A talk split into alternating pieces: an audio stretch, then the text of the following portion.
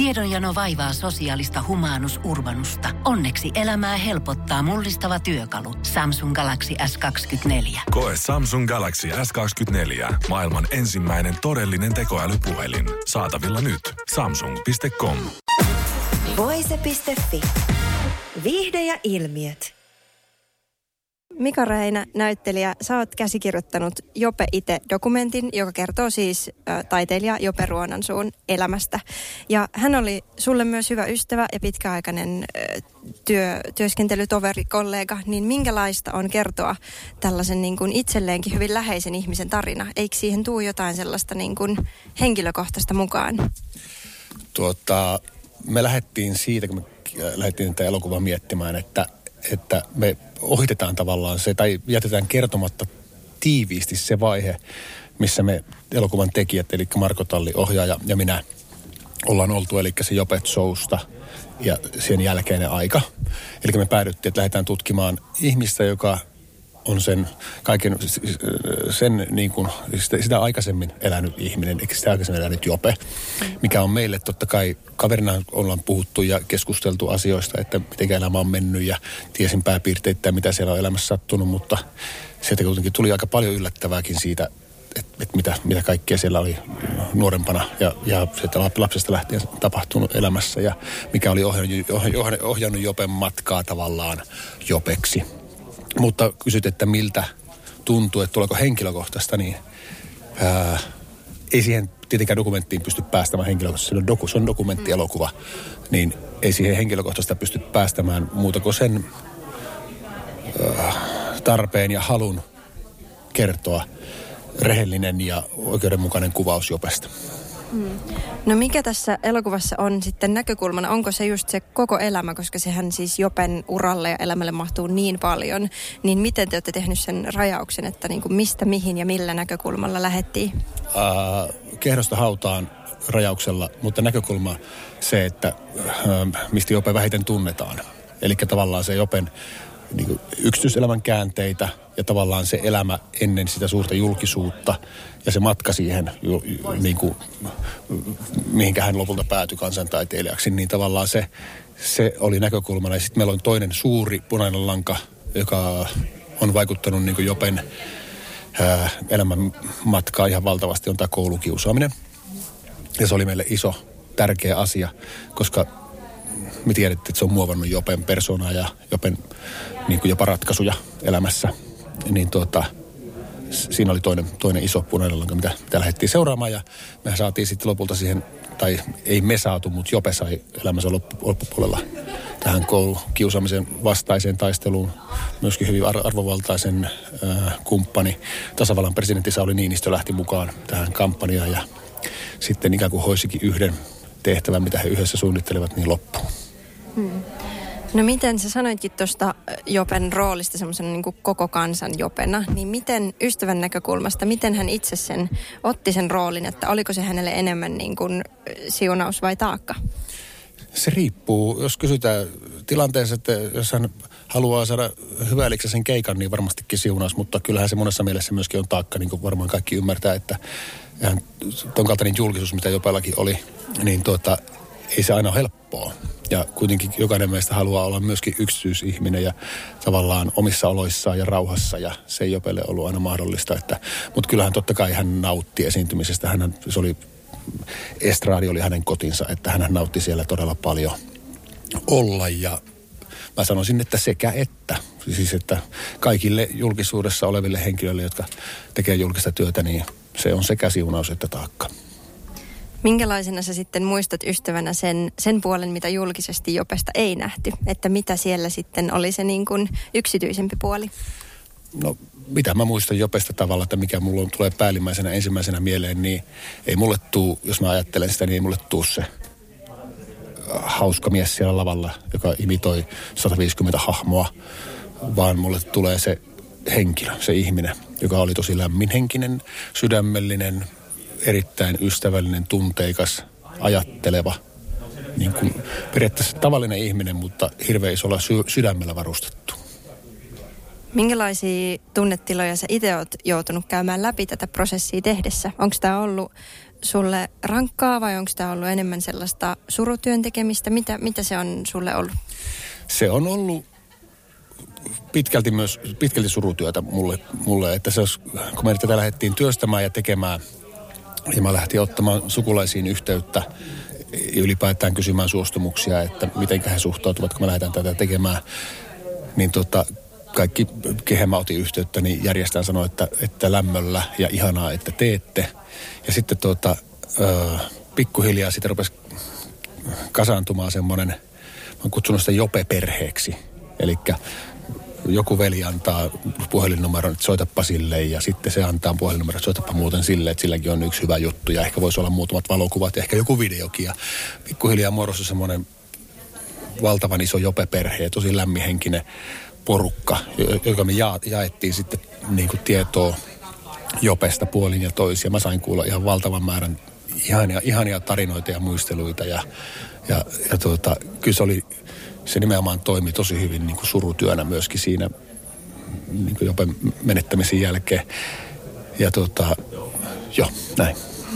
Luuletko sä, että nyt oli vasta oikea aika tälle, koska Jopen kuolemasta on jo kulunut muutama vuosi, että olisiko, ollut, niin kuin, olisiko aikaisemmin ollut liian aikaisin niin kuin teille tekijöillekin, koska kuitenkin tekin olette joutuneet sitä menetystä suremaan, että vaatiko tämä tämän muutaman vuoden hengittämisen tässä välissä? Vaati ehdottomasti, että tuota, tämä ajatus tuli meille mieleen Marko Talli eli ohjaaja, tuottaja ja minä, niin me tehtiin Jopekas tosiaan pitkään töitä. Tämä ajatus tuli mieleen mä, järjestin, tai olin osana järjestämässä Jopelle muistokonserttia Lahteen ja se tuli siinä yhteydessä esille, että me haluttaisiin kunnioittaa Jopea omalla elokuvalla. Jopen haave oli tehdä niin kuin oma elokuva monessa eri yhteydessä. Hänen haave oli tehdä pitkä elokuva. Ja sitten me haluttiin kunnioittaa Jopea sillä, että me tehdään Jopelle se pitkä elokuva. Ja että me päätettiin, että se on, että se on meidän tehtävä, että meidän, meidän täytyy se tehdä, koska meillä on se työhistoria on vahva viime vuonna, sanotaanko 2000-luvulta niin Jopen kanssa. Niin tuota, se äh, ei missään tapauksessa aikaisemmin. Me itse asiassa pitkitettiin sitä ylipäätään sitä starttia. Että mm. se tuli silloin heti syksyllä, kun Jope kuoli, niin tuli se ajatus mieleen, että tämmöinen täytyy tehdä. Mutta sitten me puhuttiin, että annetaan nyt, että nyt, nyt, nyt annetaan asioiden olla, että annetaan oma sillä aikaa surra ja käydä tätä asiaa läpi ja että ei lähdetä tekemään mitään ennen, ennen kun se aika tuntuu siltä. Ja sitten se oli muistaakseni huhtikuuta 2021, kun puhuttiin asiasta siis sillä tavalla, että nyt olisi ehkä aika laittaa hanskat käteen ja alkaa pikkuhiljaa niin kuin, vähän niin kuin salassa ja, kehittelemään, järjestelemään tätä dokkaria, että ottamalla yhteyttä just sukulaisiin ja, ja, ja pikkuhiljaa lähteä eteenpäin ja sieltä sitten lähti työ käyntiin. Kuinka pitkään te piditte tämän projektin salassa? Joulukuun alkuun asti. Niin, eli kaikki tapahtui niin kuin ihan sillä jotenkin suljettujen verhojen takana? Öö, meistä ainut vinkki, öö, sitä missä saan kiittää iltapäivälehtiä ja siis tämmöistä niin sanottua keltaista lehdistöä.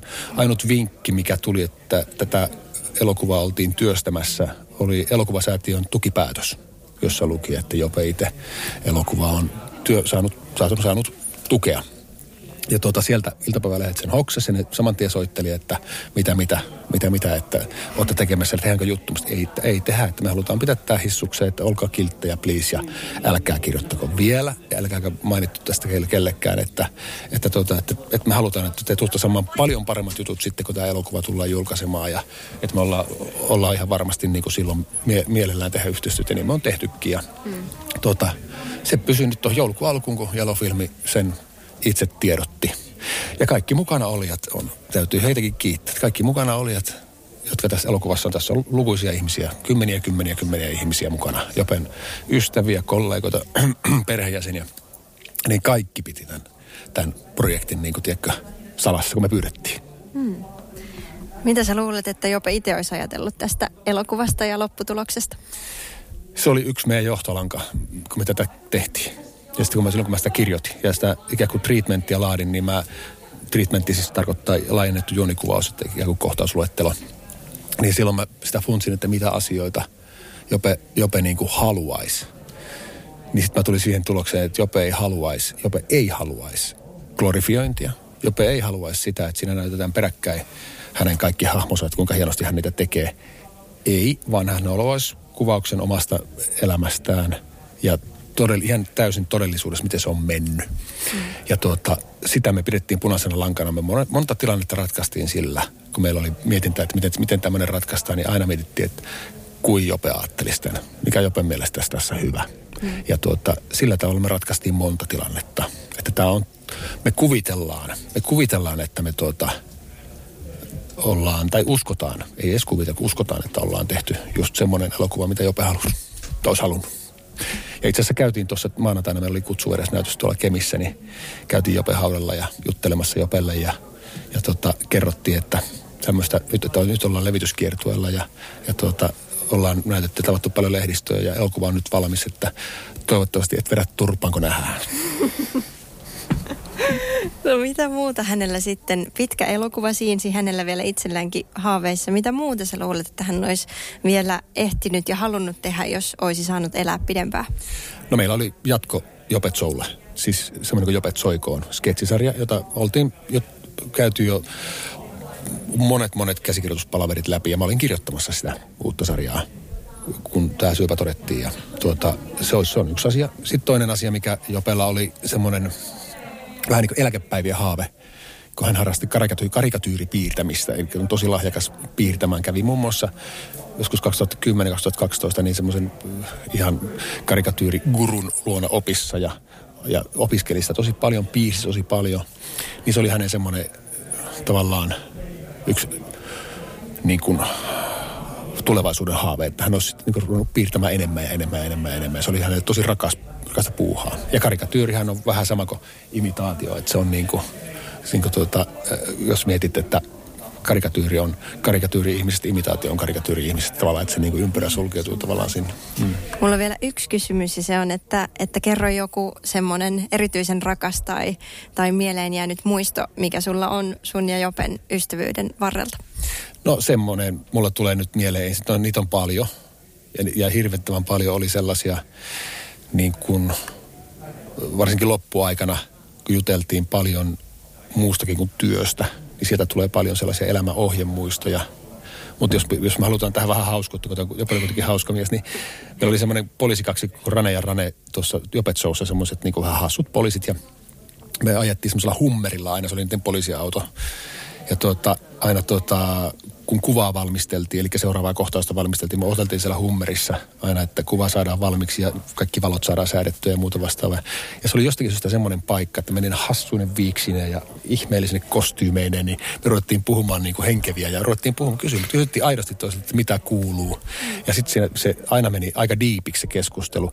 Sitten rupesi tippavalomallisista ja kohta kuuluu radiopuolemasta. No niin, onko sille jopa mikä valmiina, että tämä kohtaus lähes käytiin. Ja, joo, joo, tullut. 30 sekuntia valmis. Joo, selvä. Sitten, sitten mennään suoraan siitä hassuttelemaan. että musta tämä on, se on jäänyt mulle mieleen. Se kertoo aika paljon myöskin siitä, että Japan kanssa pääsi tosi, no, meni minä pääsin. Mulla oli tosi hy, hy, hyvä semmoinen, että kun puhuttiin asiaa, niin sitten puhuttiin asiaa. Voise.fi. Aikasi arvoista viihdettä. Pohjolan hyisillä perukoilla humanus urbanus on kylmissään. Tikkitakki lämmittäisi. Onneksi taskusta löytyy Samsung Galaxy S24. Tekoälypuhelin. Sormen pieni pyöräytys ruudulla ja humanus urbanus tietää, mistä takkeja löytää. Pian ei enää palele. Koe Samsung Galaxy S24. Maailman ensimmäinen todellinen tekoälypuhelin. Saatavilla nyt. Samsung.com.